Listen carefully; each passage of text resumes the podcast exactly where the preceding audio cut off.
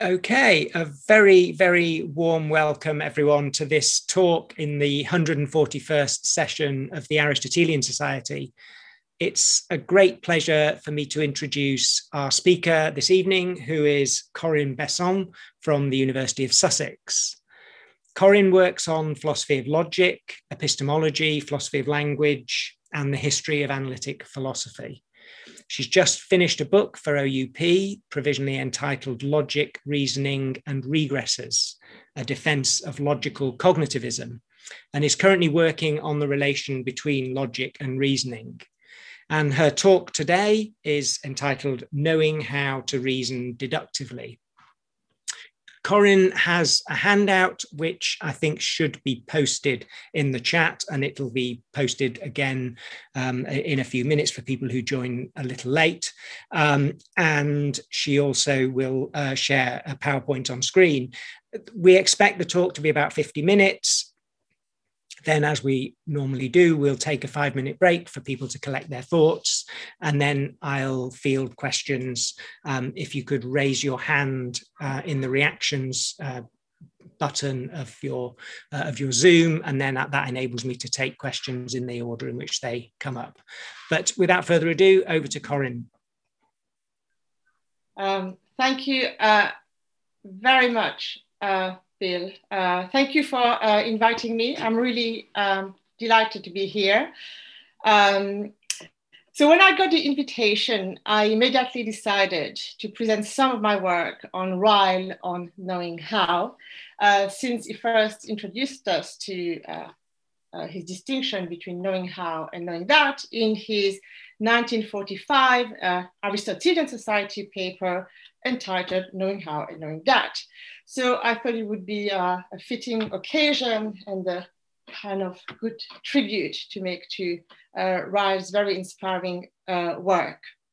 Okay, so today I will specifically be concerned with the application of knowing how to logical uh, knowledge, which is one of Ryle's paradigmatic examples uh, of knowing how. Uh, so as Bill said, there is a handout uh, that uh, uh, is in the chat. Um, so um, not all of the PowerPoint is on the handout, and uh, when something that is on the PowerPoint is on the handout, I'll make it clear to you so that you know when to look at it. Okay, so let's start. Um, so it's widely accepted that at least some aspect of logical knowledge is uh, knowledge how. Um, for instance, or in particular, those who have um, uh, a capacity for logical or deductive reasoning but lack explicit recognition of logical rules can be said to possess knowledge how of these rules. Um, one way to put this kind of view is, for instance, offered by uh, Crispin Wright uh, in a recent, paper. Uh, he says uh, any rational subject knows a lot of logic, but for those who have not taken courses in logic or otherwise thought about it, this knowledge is for the most part practical knowledge. It is Rylean knowledge. How?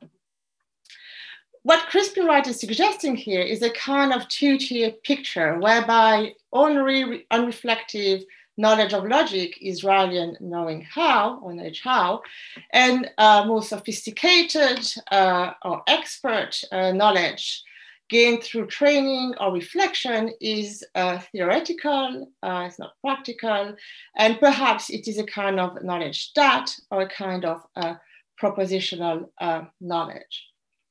Now, this kind of two-tier picture seems um, very plausible. Sorry, I need to um, uh, and indeed, um, it seems to be uh, supported by a, a strong argument. Uh, let me just sketch two familiar reasons that people give in favor of the two-tier picture.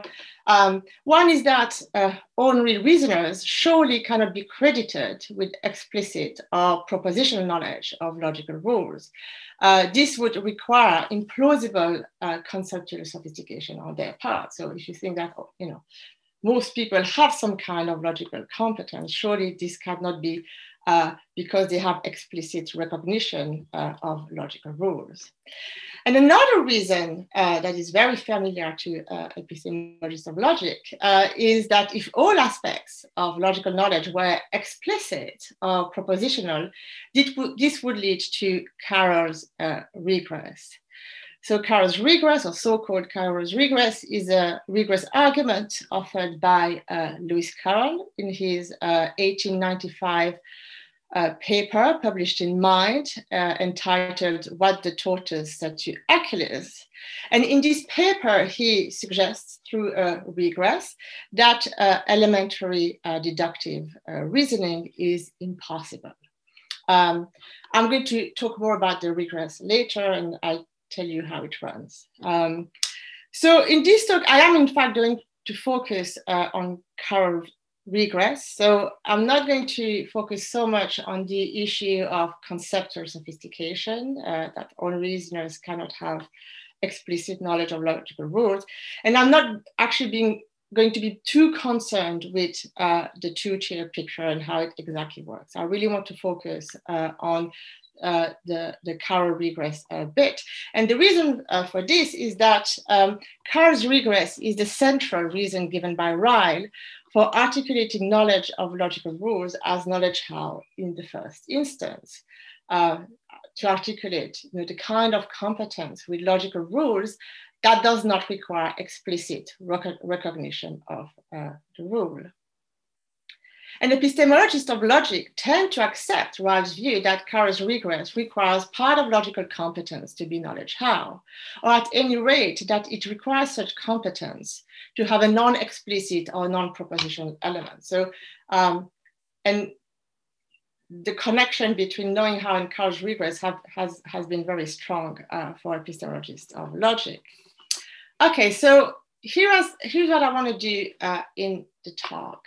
Um, so my aims uh, uh, is first to examine whether ordinary competence with logical rules is adequately articulated in terms of Rylean knowing how in light of Carroll's regress. And I'm going to argue that while uh, uh, it might be fit to articulate ordinary logical competence, Rylean knowing how does not in fact help solve Carroll's regress the way Ryle understands the regress. Um, and what I'm going to do is offer an alternative account, still Rylean in spirit, which serves both aim better, the aim of articulating ordinary logical competence and the aim of uh, solving Carroll's regress. Okay, so the plan is this. This talk is a kind of two-part talk. Uh, in the first part, I introduce general elements of Ryle's account of knowing how as they apply to the specific case of logical knowledge and deductive reasoning, uh, and I also present uh, regress. And in the second part, this is the critical part, I argue that while Ryle's conception of knowing how might provide a good basis for an account of ordinary logical competence, it in fact offers no quick way to solve Carroll's regress. Uh, and I'll offer a way of uh, solving it. Okay, uh, before I start, uh, just two quick caveats. Um, so in this talk, I'm going to remain neutral on the current intellect, intellectualist and anti-intellectualist debates. Um, so those debates, you know, in large part brought about by Stanley and Williamson's 2001 paper entitled Knowing How. Um, and in this paper, they argue against Ryle and Ryle and anti-intellect, or what they call Ryle intellectualists in general, uh, for the view that knowledge how is a species of knowledge that. So I'm not going to go into those debates and uh, I'm not going to take a stand on um, who is right in those debates. Um, but I am going to rely on contemporary discussions of knowing how, and especially of the notion of a skill, which is absolutely central to Ryle's account and really central also to contemporary discussions of knowing how. But it's noteworthy that one upshot of my discussion is that Rylean anti-intellectualism is no better placed than anti intellectualism to solve Carroll's regress. And this might be a surprise. Uh, this might surprise at least some epistemologists of logic who might have thought that intellectualism uh, was as, at a disadvantage when it came to the regress. Um, the second caveat is that I'm only going to be concerned with cases of knowing how, uh, the case of knowing how to reason logically, which, as I said, uh, is central to Ryle, but despite being so, uh, is somewhat neglected in mainstream discussions of knowing how. Um, the board of the examples that people typically consider uh, uh, have to do with uh, physical actions such as um, uh, riding bicycles, baking cakes, driving cars, uh, playing all sorts of musical instruments, um, but not so much with uh, mental or intellectual uh, actions, uh, such as uh, the action of reasoning. Um, so I'm going to really focus on the logical case, and I'm, what I'm going to say, you know, I, I don't aim at any kind of generality. So I'm not trying to offer a general account of knowing how I'm really trying to understand how we should understand uh, the case of um, how we should account for the case of uh, knowing how to reason logically. Okay, so uh, part one, uh, Ryle on knowing how to reason logically and Carroll's regrets. Okay, so this is very much give you the sort of key bits of Ryle's uh, uh, account to uh, uh, help understand what's going on when it comes to uh, his views on knowing how to reason logically. Okay, so Ryle opposes what he calls the uh, prevailing doctrine or the intellectualist legend of what he calls intelligent action. And for him, an intelligent action is one for which what he calls intelligence predicates can be applied, such as intelligent, clever, stupid, attentive, wise, unwise, logical, illogical, sensible, silly. So it's all the kind of actions where some kind of intelligence predicate uh, would be fit to be uh, applied. And the list is quite open-ended. Okay. Um, so uh, according to the prevailing doctrine, uh, to count as intelligent, an action has to be preceded by an act of thinking, where thinking is construed as considering regulative propositions. So, what might these propositions be? And Ryle doesn't really give examples. Uh, you know, there are propositions that regulate behavior, or normative propositions, and uh, that tell you what to do or how you uh, should act. Um, so let me just give you a quote on what uh, uh, says about intelligent, uh, uh, uh, how the prevailing doctrine uh, accounts for intelligent action. So um, the prevailing doctrine holds first that intelligence is a special faculty, the exercises of which are those specific internal acts which are called acts of thinking, namely the operations of considering propositions. And second, that practical activities merit their titles intelligent or clever and the rest only because they are accompanied by some such internal act of considering propositions and particularly regulative propositions. Okay, um, so as I've said uh, before, deductive uh, or logical reasoning is a canonical example uh, of intelligent action for Ryle. So how uh, might we apply the prevailing doctrine to uh, um, such uh, reasoning? So consider a very simple example, which is the example of reasoning, which is also on your handout. Um, which runs as follows from the belief that it is raining and that if it is raining, then the streets are wet. You reason to believe that the streets are wet. Okay, so reasoning follows the rule of uh, modus ponens. Um, and so if you were to think of how the rule of modus ponens looks like uh, articulated as a regulative proposition, the sort of proposition that Ryle has in mind. Maybe you would state it uh, as follows, as a kind of directive. So this is regulative on your handout. Um, so uh, if you accept both P and if P then Q, then you ought to reason to Q. Again, this is just uh, a suggestion. Uh, this is not a final characterization of what you know uh, such a kind of proposition might look like, but this is to you know help us having uh, an example. Okay, so uh, if you apply the prevailing doctrine to uh, reasoning, then you have the, uh, uh, this sort of uh, accounts. So um, of how you know you reach your conclusion. So given your initial beliefs, to reach your conclusion that the streets are wet, you first perform the action of considering regulative and then apply it uh, to, in your reasoning. So you have your premises, you think about, oh, which, does, which proposition does apply, you come up with regulative and then you apply it to reach your conclusion. And uh, on that uh, account, such considering explains why reasoning counts. Uh, the, the, example in reasoning counts as an example of an intelligent uh, action. Okay, so that's roughly how uh, such an account would go. Um, um, Ryle thinks that this account does not work, uh, and that's where Carroll's regress becomes relevant. Um, so um, in contrast with the prevailing doctrine, uh, Ryle thinks that intelligence is directly exercised in action of reasoning.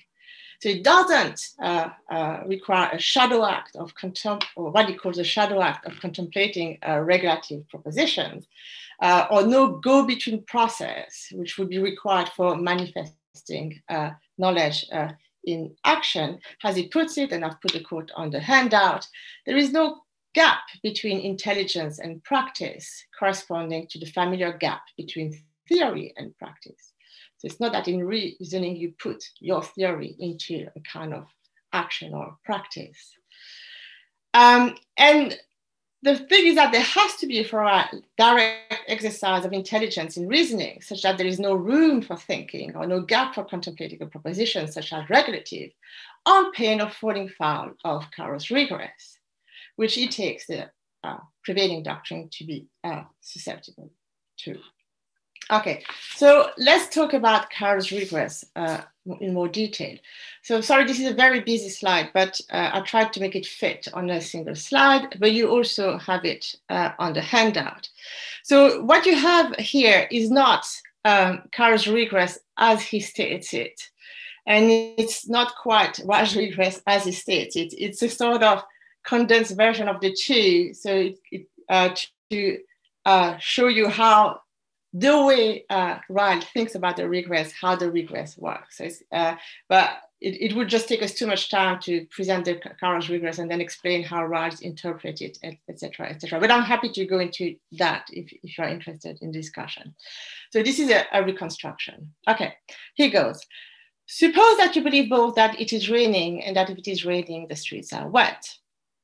And then suppose also that in order to successfully perform the intelligent action of drawing the conclusion that the streets are wet from these premises, you first had to consider regulative, so the regulative proposition concerning uh, ponens, and apply this proposition to these premises.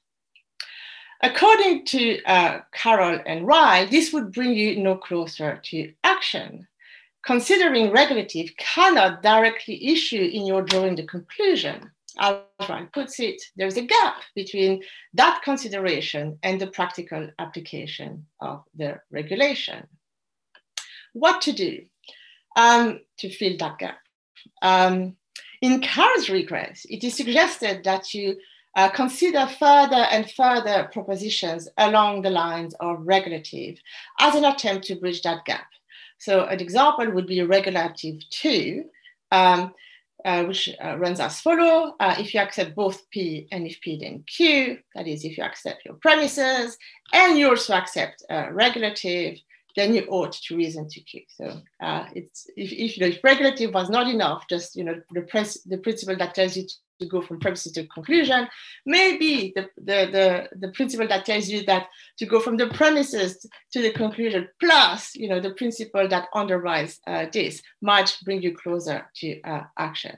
However, so the argument goes, considering regulative two puts you no closer to action than considering regulative did, no closer to closing that gap between knowledge and action. And so considering further such principles, as is suggested in Carroll's original statement of the regress, only leads to a regress. We'll just consider further and further such propositions. Okay, so the thought here is that uh, considering propositions brings you no closer to action, and Ryle, by appealing to knowing how, aims to explain how to bridge the gap between uh, knowledge and action. So let's uh, talk a bit about how things, how uh, Ryle thinks of uh, knowing how. Okay, so in general, Rylean knowing how is knowledge of methods, ways, rules, criteria, maxims, precepts, or imperatives. Imperatives, sorry. And these are not propositions. Okay, so when you know uh, how to do something, you know a method or a way or rule or maxim, something like that. Um, and of uh, uh, reasoning in particular, Ryle says, uh, and that's um, a quote that is also on your handout, um, the intelligent reasoner is knowing rules of inference whenever he reasons intelligently. But knowing such a rule is not a case of knowing an extra fact or truth. It is knowing how to move from acknowledging some facts to acknowledging others. Knowing a rule of inference is being able to perform an intelligent operation. In general, there are sort of two features that uh, are important to uh, account uh, of uh, knowing how here. First, it is uh, knowing a rule, and, and knowing a rule is knowing an imperative.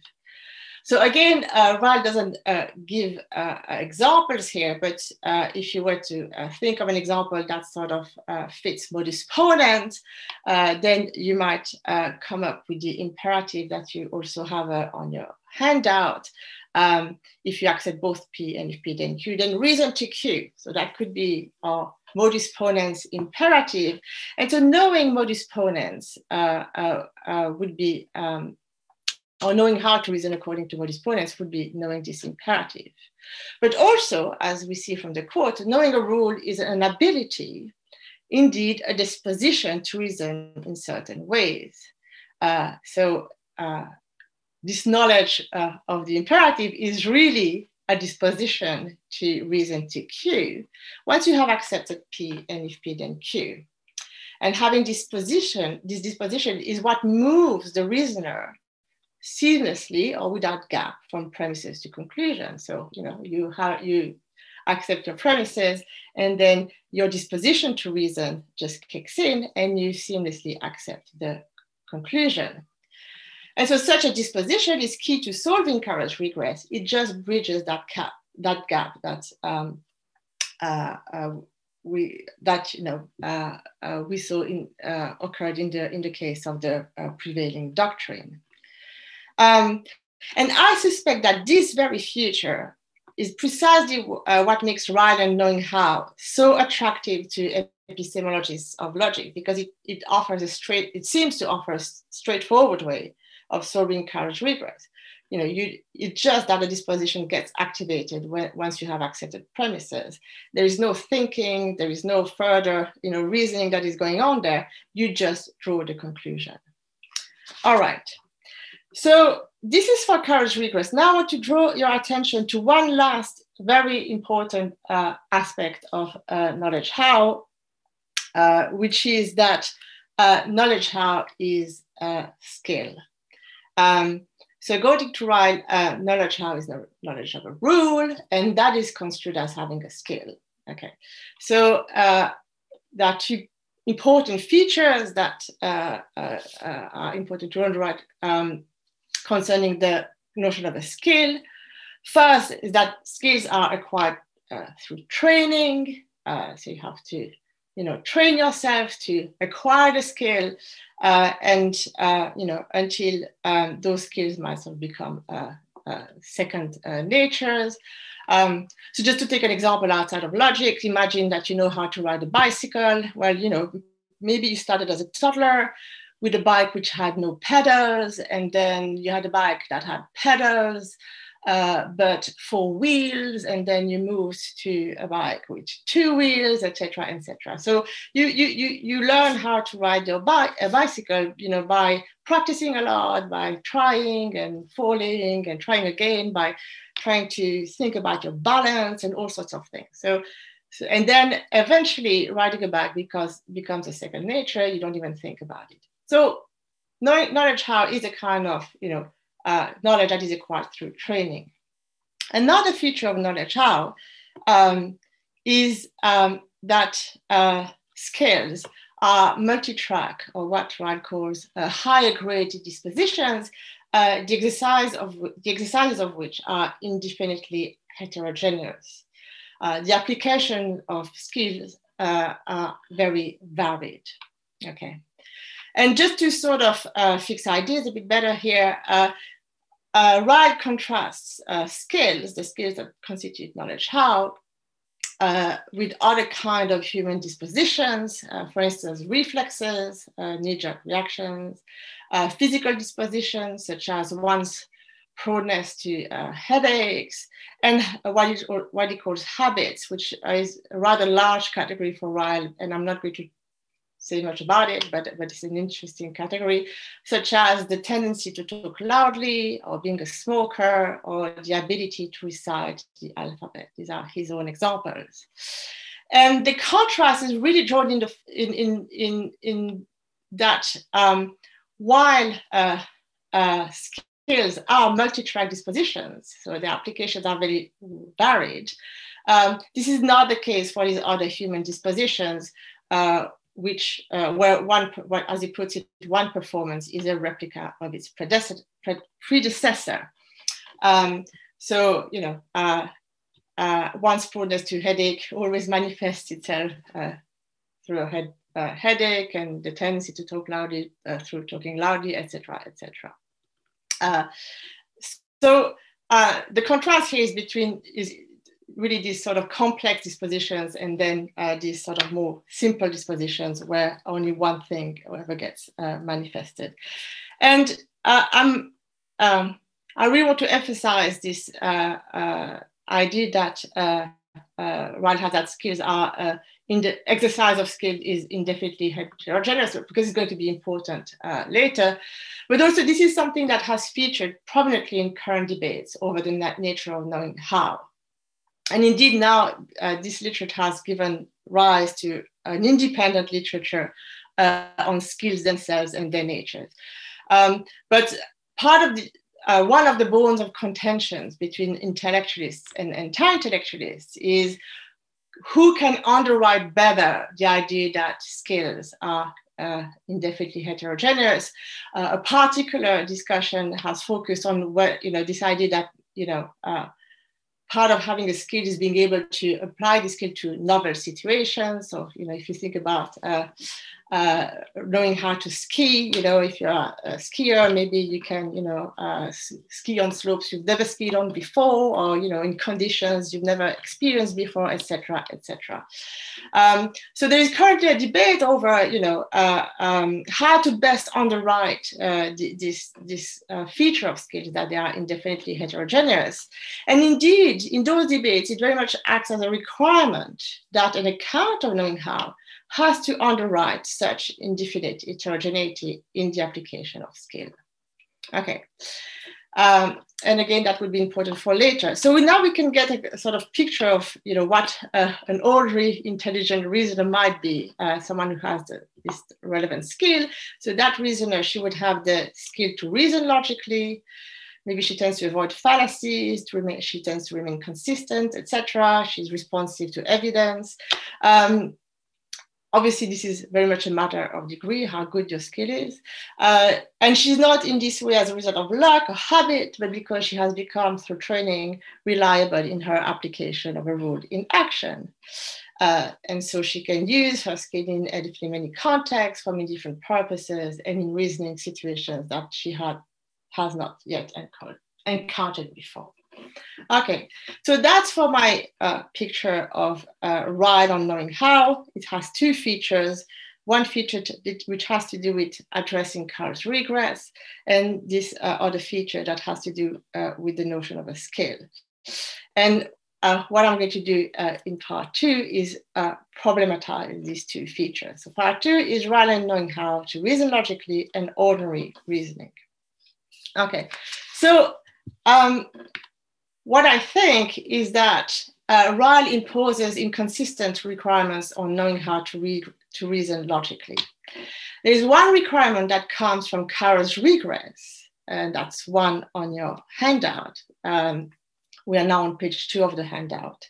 Um, and uh, you can put it as follows. um, knowing how to reason logically is such that there is no gap, no go between mental activity of considering the relevant rule, between accepting the premises and drawing the conclusion.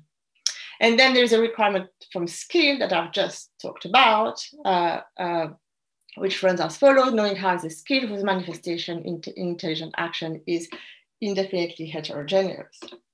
And my argument is going to be as follows.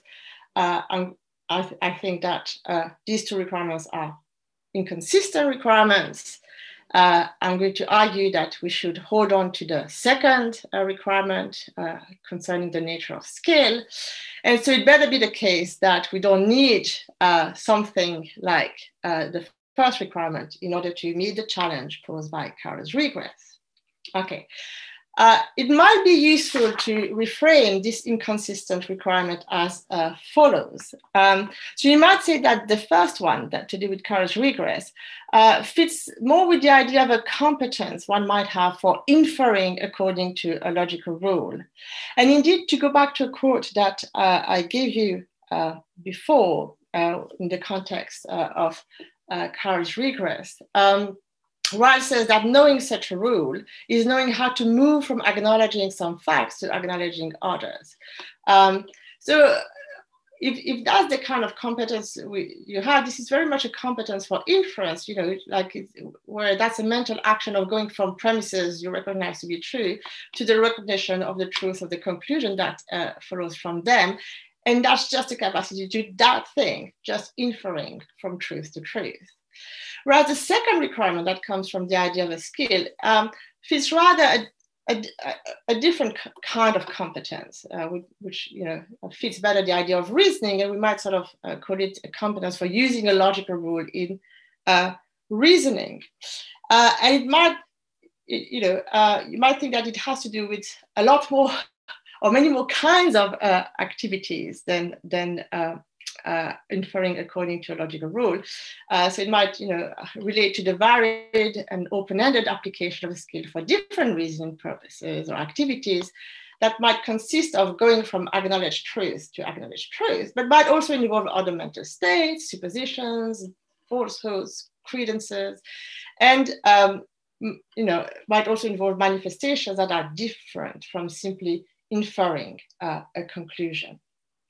Okay, so I think the tension uh, between requirement uh, uh, one and two is really a tension between two vision of, you know, uh, reasoning logically or knowledge of a rule amounts to. Okay, um, and uh, um, and so which one is right? That, that's sort of uh, the issue. Um, so now I'm going to take a closer look to the second requirement. And uh, I want to get clearer about what a, the skill to reason logically would have to look like, or the relevant disposition uh, would have to look like, so as to underwrite this idea of uh, an open-ended uh, application. Okay. Um, so one of the many ordinary reasoning situations uh, in which knowledge of a rule such as modus ponens is deployed is illustrated by reason change in view. So cases of reason change in view have, have been made uh, famous by Gilbert Harman in his 1986 book Change in View, where he uses these cases not at all for the kind of purpose I'm interested in today because he, he uses um, uh, uh, these examples to argue that we should be skeptical about the idea that we at all uh, know a logic. But um, uh, that's uh, his his thing. Uh, what I want to um, uh, use uh, uh, such cases for today is more to try to understand better how we might articulate the kind of skill to reason logically. So I'm going to use an example of reasoning. I call it ironing. let's read it. It's on your handout. Suppose that you are doing your ironing with the radio on in the background. Very absorbed in your task, you pay no attention to the radio and lose track of time. Suddenly, you look at your watch and come to believe that it has just gone 6 p.m. You realize that if it has just gone 6 p.m., then the news is on. You pay attention to the radio and hear that it is not the news at all, but already the program that follows it. Being a rational agent, you do not conclude that the news is on, And given that you are listening to the BBC, you have more reasons to think that your watch has stopped than that they have changed their program. So you reject your initial belief that it has just gone 6 p.m. Okay. So intuitively here, as an intelligent reasoner, you exploit your knowledge of modus ponens to revise your initial views rather than reason to what these views logically entail by modus ponens. You see the entailment, what you're committed to believing, uh, given uh, uh, your initial beliefs, and that uh, enables you to revise, that enables you to give up one of those uh, beliefs. So what uh, I want to do is use ironing as an adequacy condition for an account of knowing how to reason logically. And here's why I think it's a good adequacy condition. Um, only intelligent reasoners can revise their views. This is something we do uh, as a matter of course. So this is a phenomenon we should account for. Ironing, in particular, involves manifestation of knowledge of modus ponens. So an account of the relevant skill uh, should underwrite that such knowledge is manifested. That is to say, um, ironing illustrates one kind of independently heterogeneous manifestation of the relevant skill in action, as specified in requirement two. That is to say, well, uh, in other words, knowledge of modus ponens is exercised both in reasoning which is the initial scenario when someone just draws a conclusion. And this is the scenario Carroll's regress asks us to account for to explain how it might happen. Um, but it is also exercised uh, in a case such as ironing when one uh, revises their views. So I take it that an account of skill, uh, the skill to reason uh, according uh, to modus ponens, should underwrite both applications, okay, of the knowledge. Okay, so this is why I think uh, uh, uh, it can act as an adequacy condition.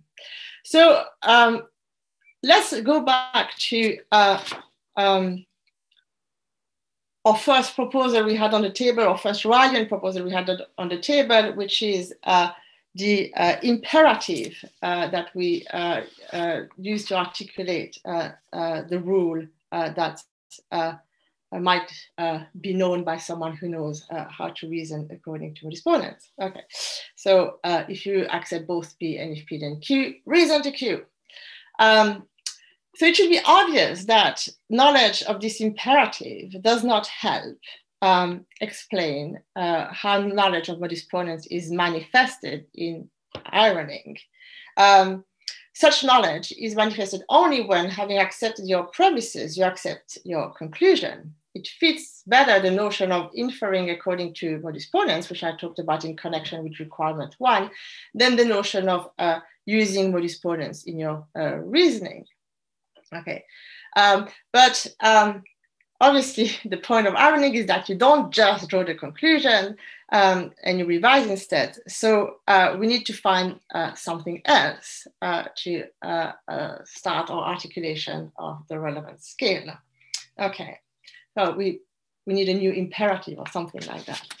Um, okay, so when people discuss these cases uh, of reason changing view, not, not in a Rylean context, but in general, that widely discussed uh, in the philosophy of logic, um, they always say that they favor, uh, I mean, they're not always, but many people think that they, they favor uh, so-called wide scope uh, principles. So recall um, regulative, uh, which said that um, if you accept P and if P then Q, then you ought to reason to Q. Okay, so this is a narrow scope uh, principle of reasoning in that uh, the operator ought uh, has a narrow scope uh, and the conditional uh, if you accept P and if P then Q, then has the wide scope. Okay, so what this principle tells you is that you can only do one thing. Uh, you know, uh, once you have accepted your premises, you just ought to reach the conclusion. If you go for a wide scope principle, what you do is you move out, you move the ought out of the conditional, um, and uh, then the ought has wide scope over the conditional, and you have a principle uh, roughly like regulative wide uh, on your handout. Again, this is really an approximation. where you say, well, S ought to be such that if S accepts P and if P then Q, uh, S reasons to Q. So what you, uh, the way you ought to be to satisfy the principle is to be uh, in the situation that if you accept P and if P and Q reason to Q. But obviously that is compatible with you not reasoning to Q and not accepting one of your uh, premises. That is to say regulative wide is compatible with there being various ways of manifesting knowledge of modus ponens, depending on the attitude taken to your premises and conclusion. So you might think this is the kind of principle we, we need to uh, uh, account for uh, reason change in view cases such as ironing. Okay, so we could uh, perhaps uh, try to use regulative wide as a model to amend or imperative uh, and articulate the relevant skill. Um, so there is no straightforward way of articulating the wide narrow scope distinction uh, if we start with imperatives such as uh, or imperative. So uh, what we need to do is capture such width, the, the, the idea of wide scope, uh, using sub-rules. So um, this is my proposal, that's imperative one, imperative two, imperative three. So they cover the, you know, uh, different possible cases that might happen. Uh, so you, the cases where you accept the premises and then also reason to conclusion. And then the cases uh, where because you reject one of the premises, you do not reason to, the, to your conclusion. Uh, so that might help us in the case of ironing. Um, and if you were to articulate this um, as a kind of disposition, as a kind of scale uh, to reason according to ponens, you might uh, have something such as scale uh, on your handout. Um, again, so that's just a translation of the imperative uh, using the language of disposition. So just, you know, uh, you'd have a skill to reason according to modus ponens, which consists of, you know, say three disposition, the disposition to reason for, to Q from accepting P and if P then Q, the disposition to not reason to Q from rejecting P and accepting if, if P then Q, and uh, the same uh, with rejecting to the uh, other premise. So does that help uh, with ironing? Uh, so let's see. So in ironing, you start with the belief uh, that P, that it is 6 p.m. And if P then Q, that if it is 6 p.m., then the news is on. Then skill one, the first disposition uh, uh, of a complex disposition uh, kicks in and you reason to Q. That's the appropriate manifestation at this stage. Uh, so you do actually reason to uh, the view that the news is on. This is the required manifestation. But so, you know, again, this is not uh, what happens in ironing. This is not a good description of the case because in ironing, you do not uh, reason to the conclusion. So it seems that this strategy here uh, does not help. So skill suffers uh, the same problem as imperative uh, or starting point, simply because of the presence of skill one, this first disposition, which basically is, you know, the dispositional version of or imperative. And so once you believe that P and that if P then Q, there's only one way to go. Uh, you have to go to Q. Um, so this way of mimicking the wide scope uh, uh, version of regulative uh, does not uh, help. And indeed, uh, I don't really know how thinking about wide scope principles further is going to help here. Maybe we need another strategy. So what I think is needed is this. Uh, we need a kind of disposition or a kind of skill that you can manifest while not immediately reason to Q once you have accepted P and if P then Q. So we need a, the, the, manifestation to stop short of accepting Q. Uh, so and and then you know uh, uh, we can be on the path where we revise rather than accept the conclusion. Okay. So um, I'm going to run through two proposals as to how to do this. Uh, the first one is in terms of uh, pro attitudes, uh, and that's also on your handout. So it would be just to uh, think in terms of a disposition to form a pro attitude towards reasoning to Q once you have accepted uh, both the premises, so in our case, both uh, P and P and Q. And so the feature, the key feature of pro attitude is that it does not require manifestation in terms of reasoning uh, to Q. So if you run this through ironing, um, it goes as follows. You start with accepting P and P then Q, that um, uh, your premises. Then pro attitude uh, kicks in. Uh, you form a pro attitude towards reasoning to Q, uh, that the news is on. Uh, and while you also come to uh, accept not Q, uh, because you have evidence that the news is not on, you cease to have this uh, pro attitude and uh, eventually re you reject your initial view that um, uh, it is uh, just past six o'clock. Okay, um, so that, that seems to, I mean, this is very rough as a proposal, but that seems to be in the right ballpark in the, in the sense that it is a disposition to do something, which is, you know, uh, not reasoning to a conclusion. Um, the problem here is that it's not always clear why we should form a pro attitude uh, towards accepting a conclusion, especially in our case, because you know I have concurrent evidence that uh, uh, my conclusion is false. So you know I'm I'm considering uh, uh, reasoning to uh, the view that the news is on, but I do have at the same time evidence that the news is not on. So it's not clear why you should you know feel any impulse towards uh, uh, that conclusion. Um, so it seems that you know the evidence that the proposition that you are contemplating uh, uh, reasoning to is false should be a kind of pro-attitude killer or something like that. Um, so it's, it's just not true in general that whenever you accept both P and if P then Q, you should form a pro-attitude towards reasoning to Q. Uh, whether you should is sensitive to the context and the content of the beliefs that figure in the reasoning. So uh, let me quickly run you through the proposal which I like, uh, and that's not my proposal, it's a proposal uh, offered by Julien Murzi and Florian Steinberger in their paper Is Logical Knowledge Dispositional? and they uh, offer that kind of uh, articulation of the relevant disposition, uh, disp- the disposition to consider reasoning to Q from accepting both that P and if P then Q. Uh, so it's a weaker disposition even than pro-attitude. And so if you again run this through ironing, it goes like this. Um, you accept that P, that's just past 6 p.m., and that if it's just past 6 p.m., then the news is on. Then consider kicks in. Um, you consider reasoning to Q to the view that the news is on, but you know you also come to accept not Q that the news is not not on, and so that leads you to reject uh, P.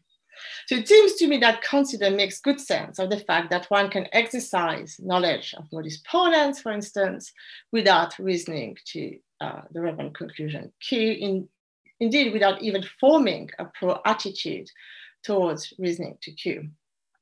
Um, and it fits the intuition on which uh, cases uh, of changing view rely, that one can see the commitments of one's beliefs without at all endorsing those commitments, but, you know, uh, rather sort of uh, reject um, uh, the initial beliefs.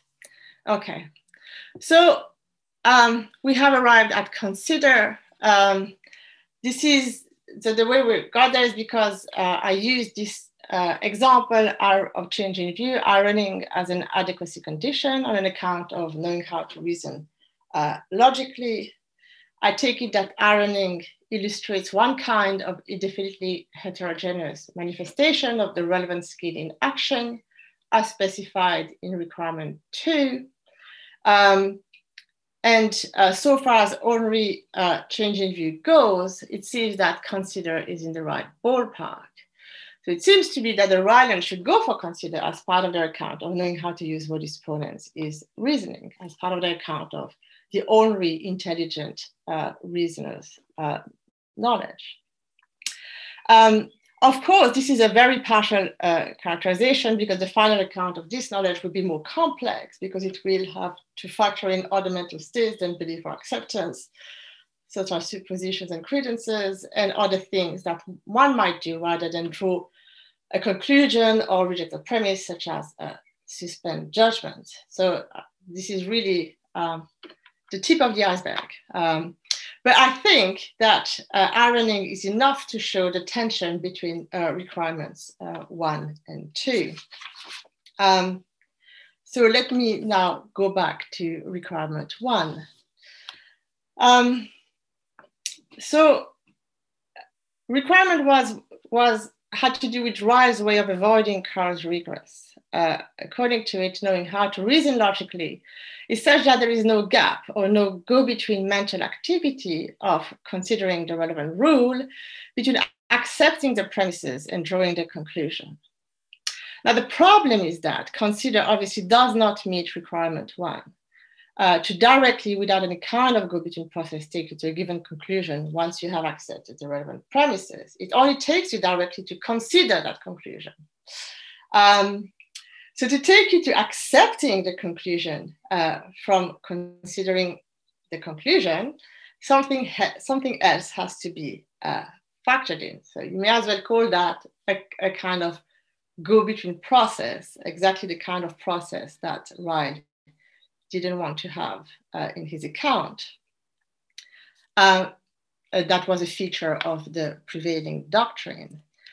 So, what seems to be uh, going on here is that uh, just like uh, prevailing doctrine, an account of how to reason logically that meets requirement two um, has to explain how reasoning from premises to conclusion can occur. So it has to explain how we do actually draw conclusions, address Carroll's regress, while acknowledging some gap between manifesting knowledge and actually reasoning to a conclusion.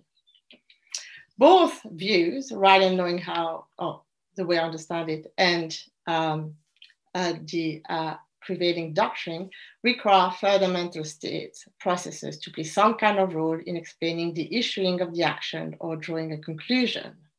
So overall, they are in similar positions um, in explaining how reasoning to a conclusion on the basis of one's knowledge might in fact uh, occur. And this is to say that in principle, Rylean, anti-intellectualism uh, is no better place than intellectualism, those who think that uh, knowledge has a kind of proposition knowledge to solve Carroll's regress. In principle, because both will have to appeal to something that goes between knowledge and action to explain how um, uh, you know the action can at all uh, occur. Um, okay, so what you know, so both uh, views need an account of you know what might go between knowledge and action. Uh, obviously, the, you know what goes uh, better not be the consideration of a rule, even if it's an imperative of a, or a regulative proposition. Uh, so it cannot go through the explicit uh, uh, uh consideration uh, uh, that leads us to Carroll's regress. So it has to be some other kind of thing. Um, and here I'm just going to very, very quickly, because uh, I want to draw this to a close, uh, sketch one account that I like that I think does justice uh, to what um, might go between knowledge and action in a way that, that fits nicely uh, the sort of cases I'd be interesting through interested in through um, ironing. Okay, so the account is offered by Ellen Fridland in a great uh, paper. Uh, she's mostly uh, interested in the notion of a skill and, and understanding really what a skill amounts to. Um, and she offers the sort of uh, following kind of account. So, according to her, an intelligent action is a controlled action where exercising control is partly a voluntary cognitive process. And in particular, manifestation of a skill requires strategic control, what she calls strategic control. Uh, and strategic control has to do with the goals or plans and strategies that you use as a guide for how you manifest skill in various contexts and situations. Uh, and so this is this kind of control is naturally thought of as voluntary, that is non-automatic and accessible to the personal level and susceptible to uh, deliberative process. And she contrasts that kind of control uh, with two other kinds of control that are required for proper exercise of skill uh, that are uh, uh, more automatic uh, than strategic control. One has to do with attending to the relevant features of the context, um, given uh, uh, one's goals and plans. And the other has to do with automatized motor routines uh, acquired through practice. So to, to put it more concretely, suppose, you know, take the, the, the example of skiing again. Um, so, uh, you know, you have uh, a certain, you might have a certain goal when you uh, uh, exercise uh, your knowledge of how to ski. You know, maybe you want to race your brother, as I did a lot.